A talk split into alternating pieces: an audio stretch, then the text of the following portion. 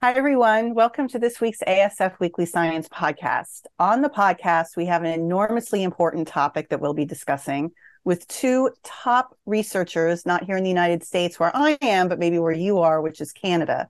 I want to thank Dr. Stephen Scherer and Dr. J- Jacob Vorstman, both from the University of Toronto, both world renowned geneticists who are highly respected in the field of neurodevelopmental disorders and psychiatry um, and who are both again at the University of Toronto. Would you guys both mind introducing yourselves? Otherwise, I will miss something. Sure. Yes, and thanks for the opportunity to be on this podcast. That's really, uh, that's, I'm I'm really grateful for that. So um, my name is Jacob Vorstman. I'm a child psychiatrist and a genetic researcher here at SickKids. And I'm Steve Scherer. Uh, I'm a PhD trained genome scientist, and I'm currently the chief of research at the Hospital for Sick Children, which we call SickKids, and both of us are um, professors at the University of Toronto. And uh, I, I, think it's important to preface our background because uh, the background actually will influence the language and terminology that we use, which is the topic of our discussion today. Yeah, it is. And let's go ahead and get into it. So, the you recently published a paper uh, about something called syndromic autism. So I should also preface this by saying that Dr. Scherer and Dr.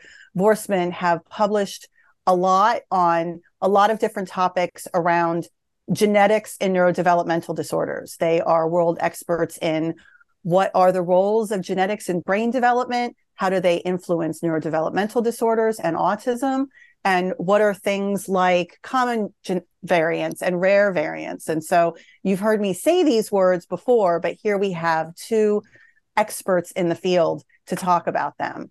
So, one of the things uh, that you recently published about was the term syndromic autism. So, can we go ahead and get started? Um, the readers or the listeners, I guess I should say, have been introduced to the terms Phelan-McDermid syndrome, Angelman syndrome, Fragile X syndrome, the Cute syndrome.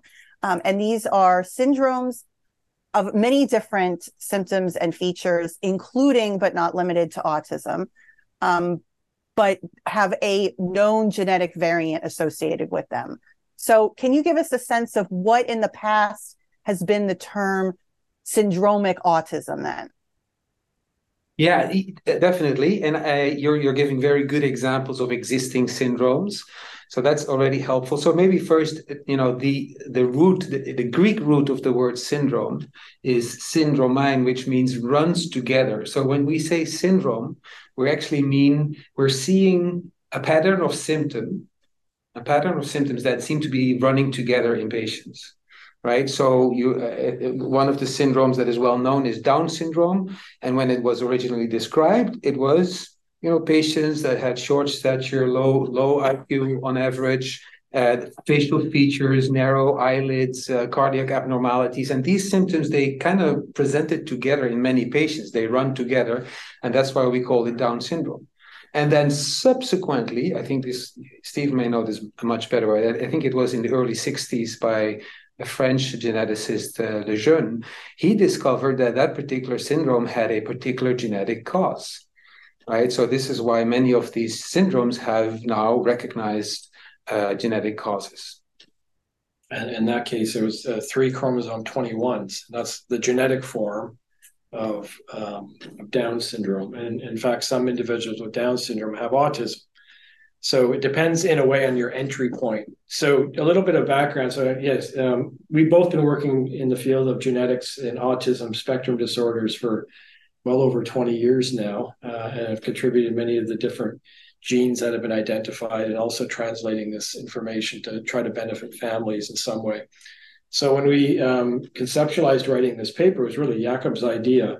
Uh, was a result of many other papers we were writing uh, around the same time.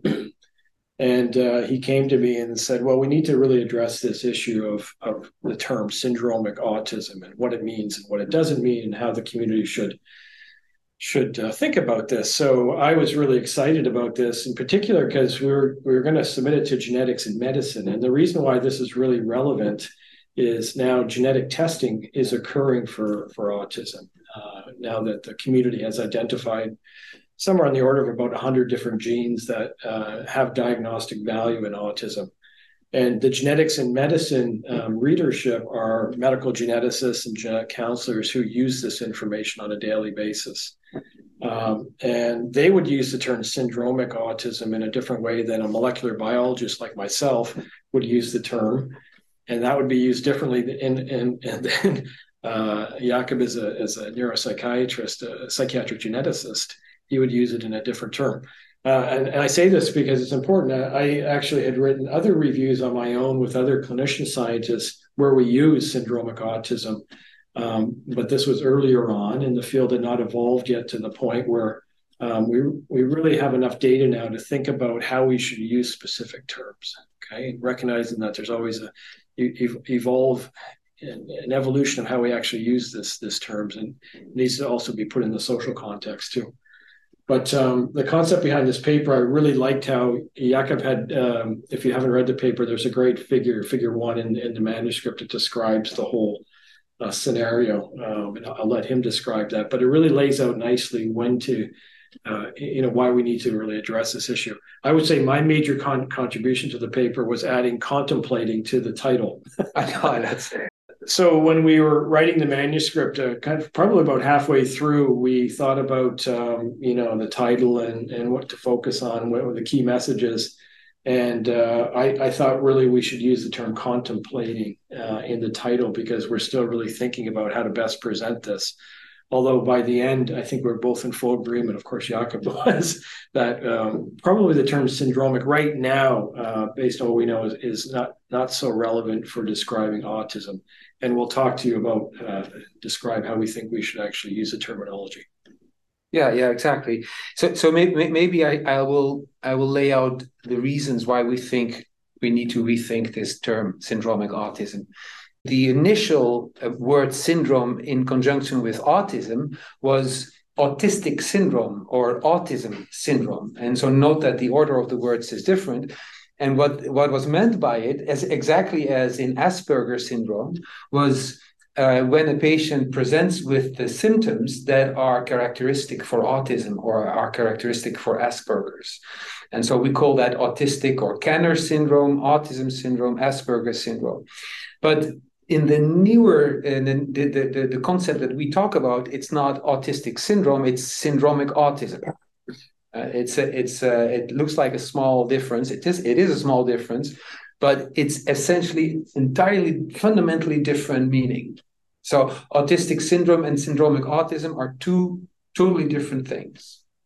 So there's already some confusion uh, confusion there.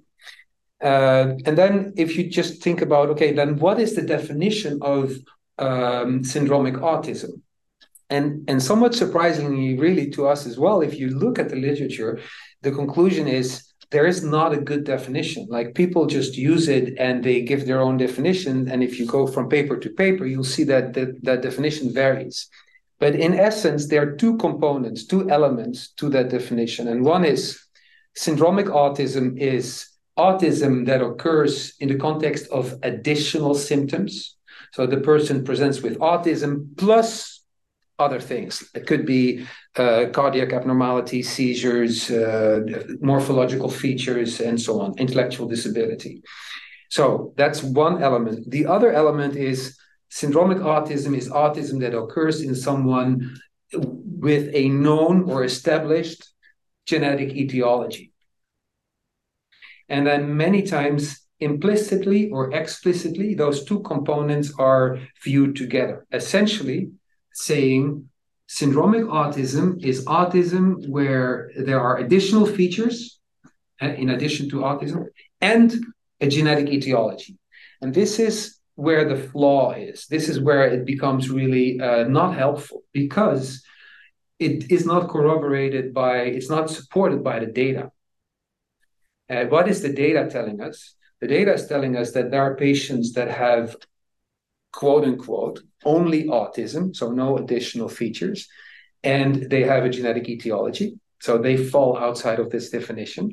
And then there's also patients that have autism and all types of additional features, and they don't have a genetic etiology. Yeah. So I'm just going to add, uh, uh, come back to my opening comment about entry point. um, everything Jacob said is accurate and and um, but we we use different terminology so so I, I, think both of our entry points are individuals who are enrolling in our research studies because they have a diagnosis, a medical diagnosis of, of autism. Okay. And then of course Jacob also sees patients in the clinics and they're coming, at least for the sake of this discussion, because they have autism spectrum disorder. So um, some of them have additional clinical presentations, and some people call this uh, syndromic autism or dysmorphic autism, or autism plus is a term we hear a little bit more and more. Um, and then now, more recently, with the genetic discoveries, we also find individuals that have an autism diagnosis, but they also have a genetic um, specifier that the genetics actually can further define or uh, describe the type of autism they have genetically. So um, there's there are roughly 100 different genes or copy number variants, and we can talk about what a copy number variant or CNV is, is later, that are used diagnostically to explain why someone has uh, an autism outcome.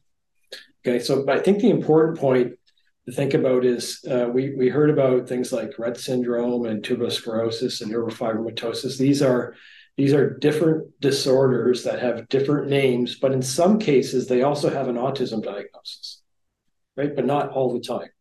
What we're talking about, the entry point is autism. You have an autism diagnosis. What else do they have? Do they have additional clinical features that may be part of another name syndrome? And we talked about Downs and things like this.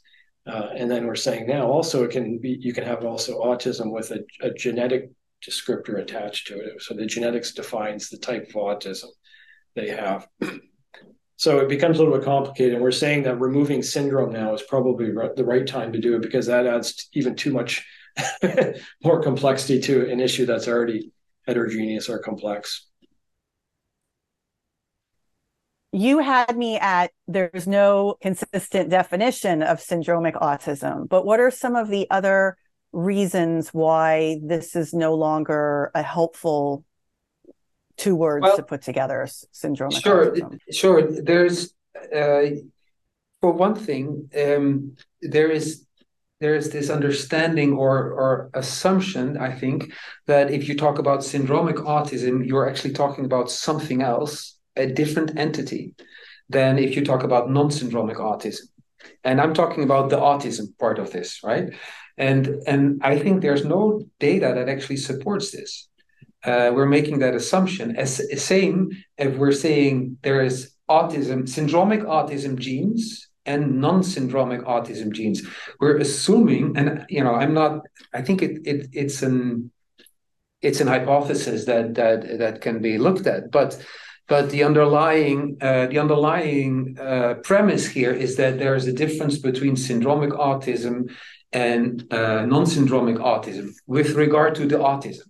And that's actually wrong because autism is by definition defined by the observable characteristics. So that's like you know the the the, the neurodevelopmental features the behavioral uh, characteristics that are you know described in our in our consensus in in dsm-5 for example.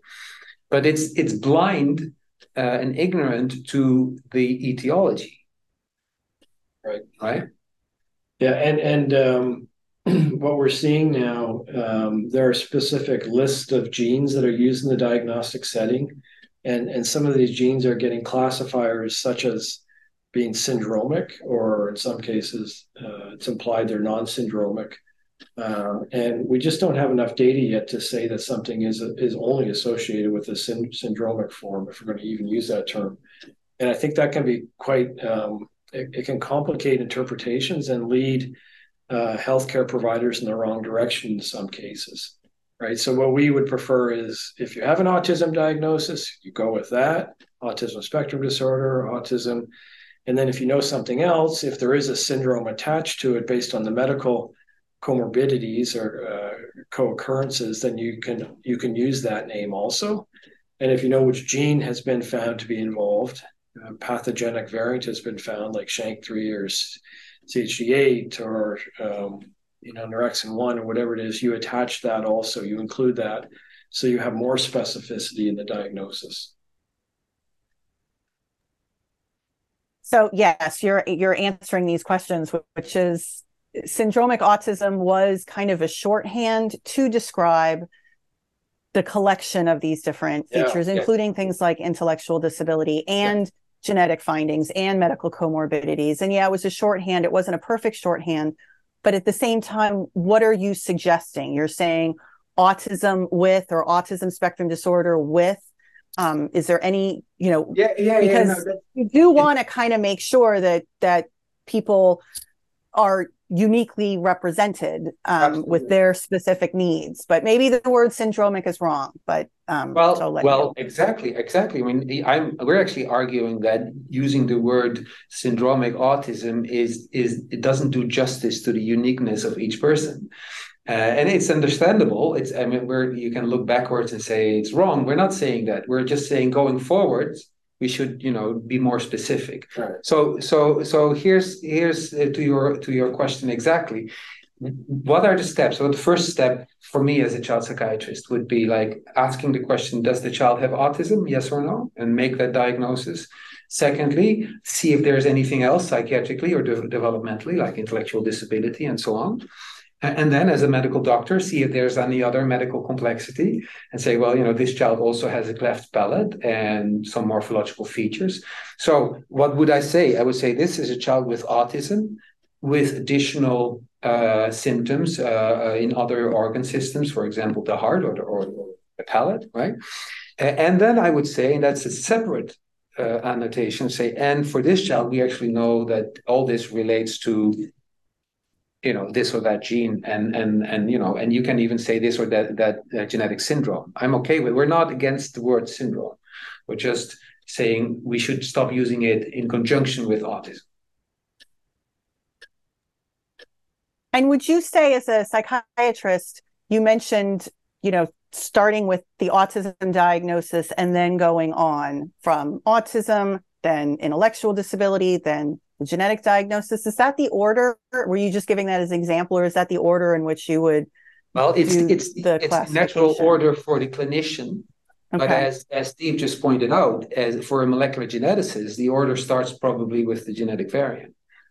It, it depends on your context. It, uh, again your entry point in in the clinical genetic setting, um, it may be that you find a genetic variant in a gene associated with autism, but the the sample slash patient was referred to you for a different reason, right? So that's why you, you need to get the terminology right and have all the right information. Uh, or it could be that it's being referred for an autism diagnosis. In the research setting, we're studying autism, so our entry point is always always autism and it's interesting because most most of the genetic um, uh, actually all of the genetic uh, genes and copy number variants have been identified have come from the research realm and then they migrate into the clinical diagnostic mm-hmm. setting. Um, so they're the users of the information. And because they're clinical geneticists and for a long time clinical geneticists have used the term syndromic for a lot of different reasons I think moving into the realm of behavioral genetics, um, you'll see a lot of these different changes in how we use terminology and language. Uh, I liked your term of a, a shorthand, uh, kind of a, a, um, you know a way to catch-all phrase to. Uh, but we need to move towards specificity. That's the the whole concept of precision medicine, precision health, yeah, for example. Yeah, yeah. And we can do that in some cases. I would say I think it's important to point out that in roughly 20% of um, individuals that have an autism diagnosis, there is some type of genetic classifier, a gene that's been identified that would have some diagnostic potential. Uh, and that'll get that'll get uh, better over time as we as we get more and more information. Um, how far it will go, we don't really know yet. Um, and and I think because there'll never be hundred percent of um, answers that it's easy to kind of default into shorthand type uh, grab, grab bags or, or buckets, if you will. What are the alternative terms in research, Dr. Scherer? Because you may do a genetic study and find, you know, 50 genes represented in that study and different phenotypes associated with each of those 50 genes. In, in terms of kind of classifying together, would you say anyone with a known genetic or an established genetic mutation in a certain class of genes or so does the individual have uh, meet cer- certain criteria, and, that, and, that's typically said in the study to have a diagnosis of autism. And as Dr. Vorstman said, that's a behavioral diagnosis now. It's a clinical diagnosis. And then you do your you do your genetic study. That's kind of the first testing you do now. Before it would be something different, but now that we know that genetics has a a role and we found lots of genes, that would be the next test. And so if you find something, we're finding something in roughly 20% of cases. You should add that. You should add the gene that's that's uh, involved. I mentioned things like SHANK3, Neurexin1, CHD8. There's a, there's a good list of these that we sign out. We sat in this room a couple days ago with two genetic counselors and signed out 50 reports explaining to families why their autism came about in their family. So this is happening right across the world, Canada and the United States for sure. So th- that's that's what we you know that's what we would recommend. Um, and uh, in some cases, when you look closer at the clinical records and interview the families, uh, you can see that these participants in the research studies uh, or people who are coming through the clinical genetics for if they have the, the referral uh, diagnosis of autism, they have other things. They have other medical complications. And often what we're finding now is we we so we have our patients enrolled in our autism study, we do the genetics, and then we find um, CHD8 or SHANK3 involved. And then we go back to the clinicians and say, this gene has been found to be involved in a lot of other uh, medical complications that are not involving the brain. It may involve a, different organ. Okay, so you should go and look for these. Cardiomyopathy is is one that we've seen. GI problems. Some of these uh, actually have treatments associated with them. So you need to go and look for these. Uh, or, or there may be a carrier of a particular genetic variant. For example, say a father or a sibling who has one of these um, these quote unquote genes involved in autism, but they don't have formal presentation of autism. You know, you need to go and look for you need to go and look for autism actually in these individuals and, and see if they have characteristics. So the genetics this is kind of a genetics first approach. So if you find a gene then you go and look for different um, mm. characteristics or you can call them symptoms in the research setting. So um, so I, I, think that's kind of also what's happening now too is we're moving from uh, into it's pretty straightforward to do the genetic testing. You can sequence a whole genome now for you know less than a thousand dollars. And and i would say the behavioral diagnosis is probably more than that. Takes takes a lot of time. So if you whatever if you do the genetic testing first you may may find a genetic uh, explanation. And then you go and look at the, at the clinical phenotypes clinical presentations uh, and we're at that inflection point where this is happening fast and, and i think the you know the term syndromic for us at least complicates things that's why we contemplated that in the article. Article. Just to come to your question, sorry to go on so long, but again, if you look at the, if you have a chance to look at this genetics and medicine, and medicine man, uh, paper we published, is a very high Im- impact journal uh, in the medical genetics field. All of the ge- geneticists here will read this um, journal. We have four different groupings in Figure One, uh, kind of explaining um, those that have uh, what would have been called uh, before this article syndromic forms of autism, uh, and then also those that have a genetic or, or, or uh, there's no genetic explanation yet, and kind of lay out the different um, categories. And I think this is uh, really interesting to look at, and it kind of contextualizes where we go with the article. I did want to say, um, just to, uh, sorry to take again so long. I had I have a printout in front of me of all the articles we published over the years, and and there was one that's very highly cited that was published uh, with a clinical geneticist, Bridget Fernandez, who's now in uh, Los Angeles. And we, the title of that article was Syndromic Autism Spectrum Disorders Moving from a Clinically Defined to a Molecularly Defined Approach. This was from um, 2017. It's very highly cited. And, and, and, and I've heard by many of my colleagues that they really like the molecular biologists, so the, the DNA PhD people like me, really like the term um, but then we present it in the context of, of the, the, recent findings and the fact that it actually can, can complicate the clinical descriptions. I think most people will understand. We've been getting a lot of positive feedback from mm-hmm. the new article that came out.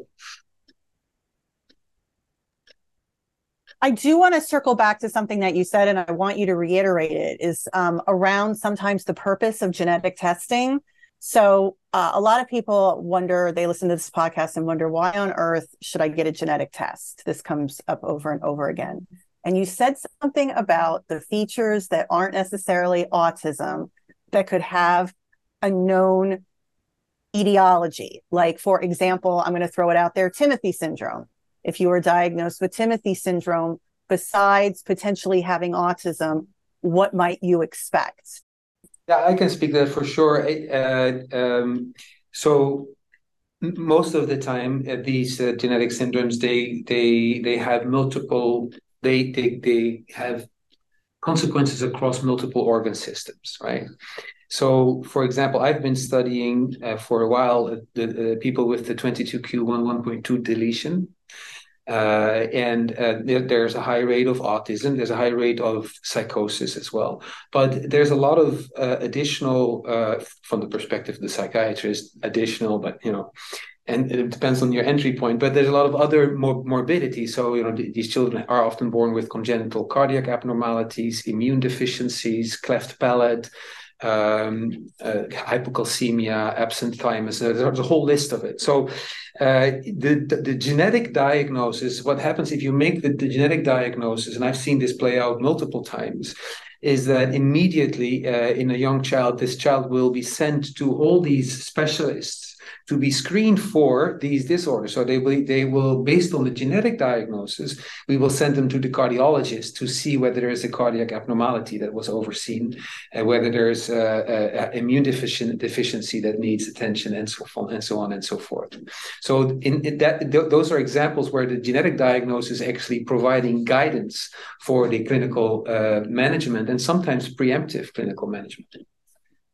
Right. And then I just add a few uh, comments. So um, some of the genes that we're finding, roughly actually 25% so far of the 100 or so that are used in the diagnostic setting are on the X chromosome. So uh, if, if, if you're a female carrier, you you would typically have two X chromosomes. So you would have a quote unquote backup if one was not working. So um, so females tend to be carriers without showing any type of symptoms of autism or other clinical features. So that's important in the genetic counseling uh, scenario. Um, and then for the, I didn't, I mentioned copy number variants. So these are um, deletions or duplications of segments of DNA that often encompass more than one gene, right? And and um, there's a there's there's a, a, group of conditions that are called um, uh, genomic disorders, and there's roughly, um, I think it's 40 or so now, regions of the genome, uh, because of the structure of the DNA nearby, uh, delete and duplicate more often than, than typical other regions of the genome. And, um, and they often encompass upwards of a dozen or so genes. Okay. So if you have a deletion of one of these, uh, you have you can have, have kind of extensive developmental characteristics and often we actually see autism or intellectual disability come out so uh, this this occurs in like one to two percent of the population. It's really quite amazing. Hmm. Um, so now I'm going to give you a little biology 101 here for your listeners. so there's roughly 25,000 protein coding genes in the genome, and roughly 25,000 or so uh, non-coding genes, RNA genes in the genome.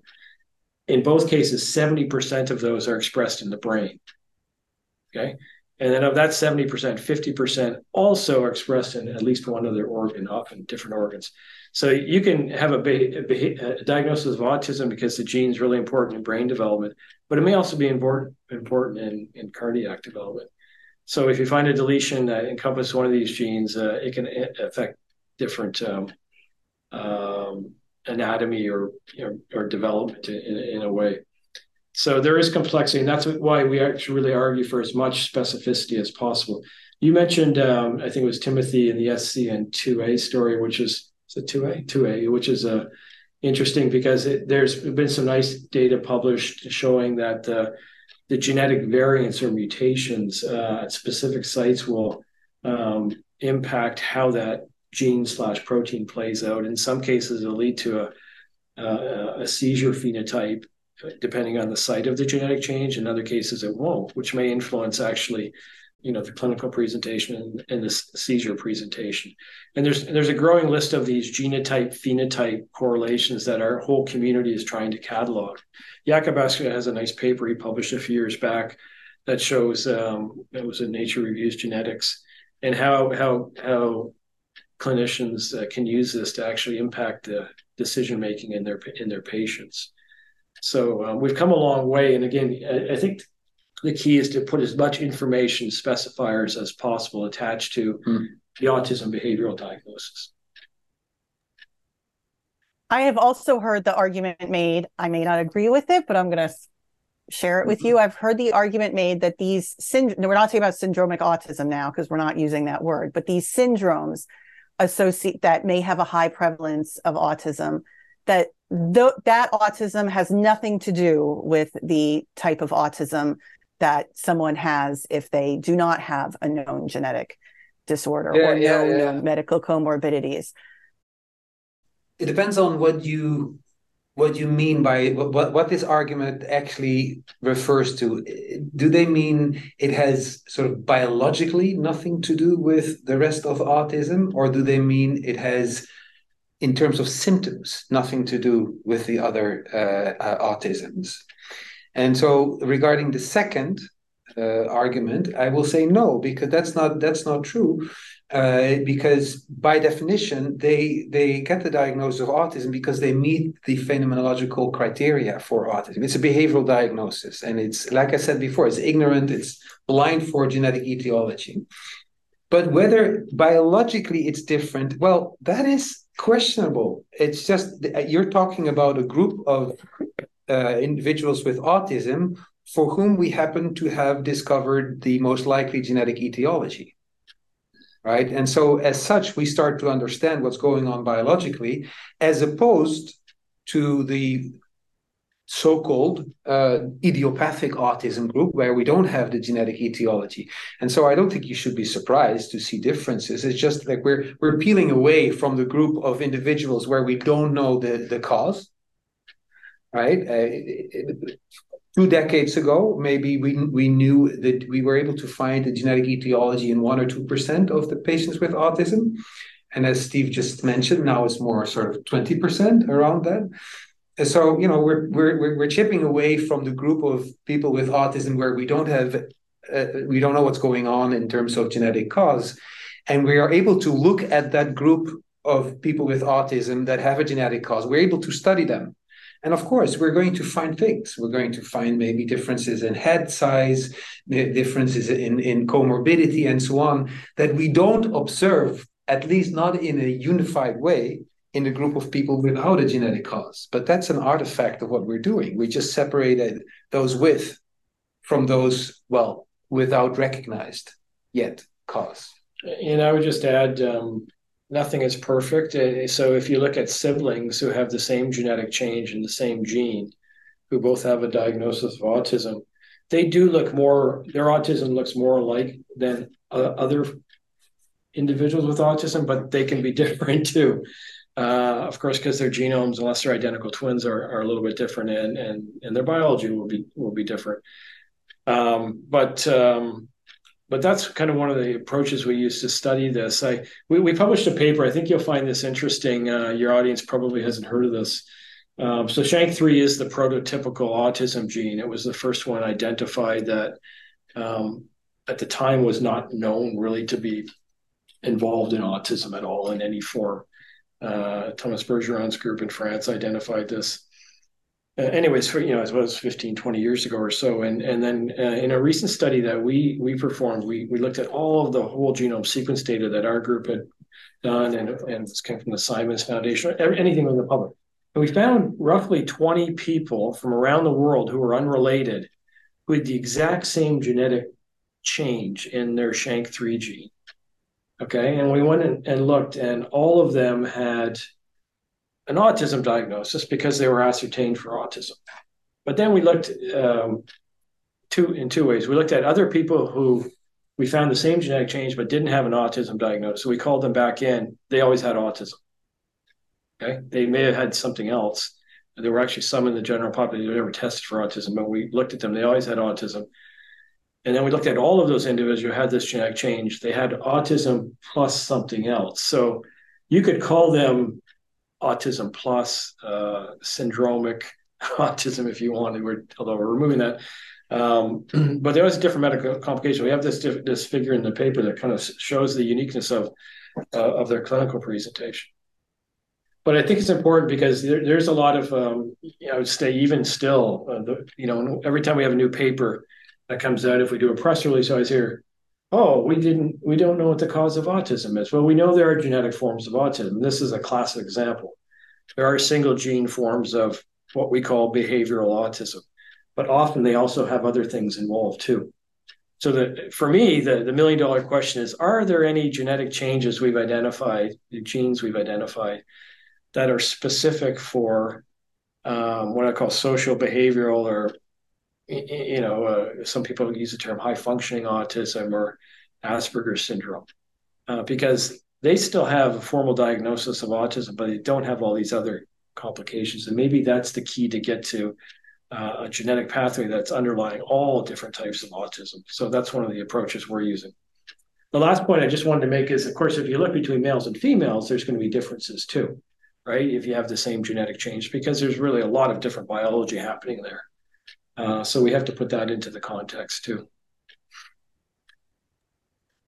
Maybe there's one thing, if, if that's okay with you, Lisa, I wanted to. Yes, yes. I was just going to ask if there's anything else you oh, good. wanted to. Oh, good. Add. Oh, good. Well, I was foreseeing that question.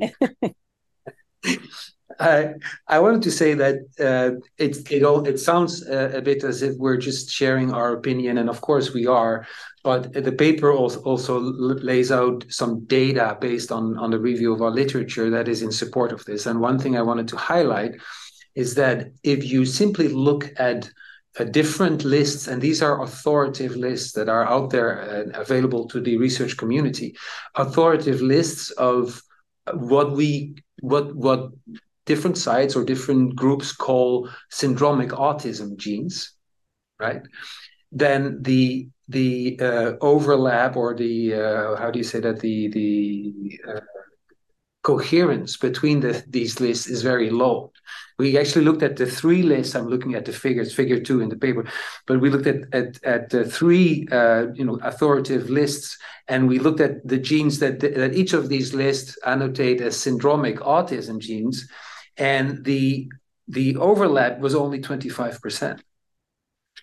So you know the, each there there were uh, 45 percent uh, of the genes that were annotated as syndromic only by one of the three databases and not by the other two. So it, it simply tells you that you know even those that are you know maybe implicitly in favor of of saying syndromic versus non-syndromic autism, you know they come up with lists that are not consistent with other people's lists. So it it kind of exemplifies the the problem. I would make the argument that if there's no consistency in terms of the, the the particular genes and there's not consistency in terms of the description, then it's totally time to rethink the term. There you go. That's altogether. the best summary of the paper that you can get. There you go. That's it. Well, thank you both for joining us. Thank you for this thoughtful explanation, and thank you for taking the time to write this paper and to contemplate the term syndromic autism. Thank you very much. Yeah, thanks for giving us the opportunity. That's uh, appreciated. Thank you.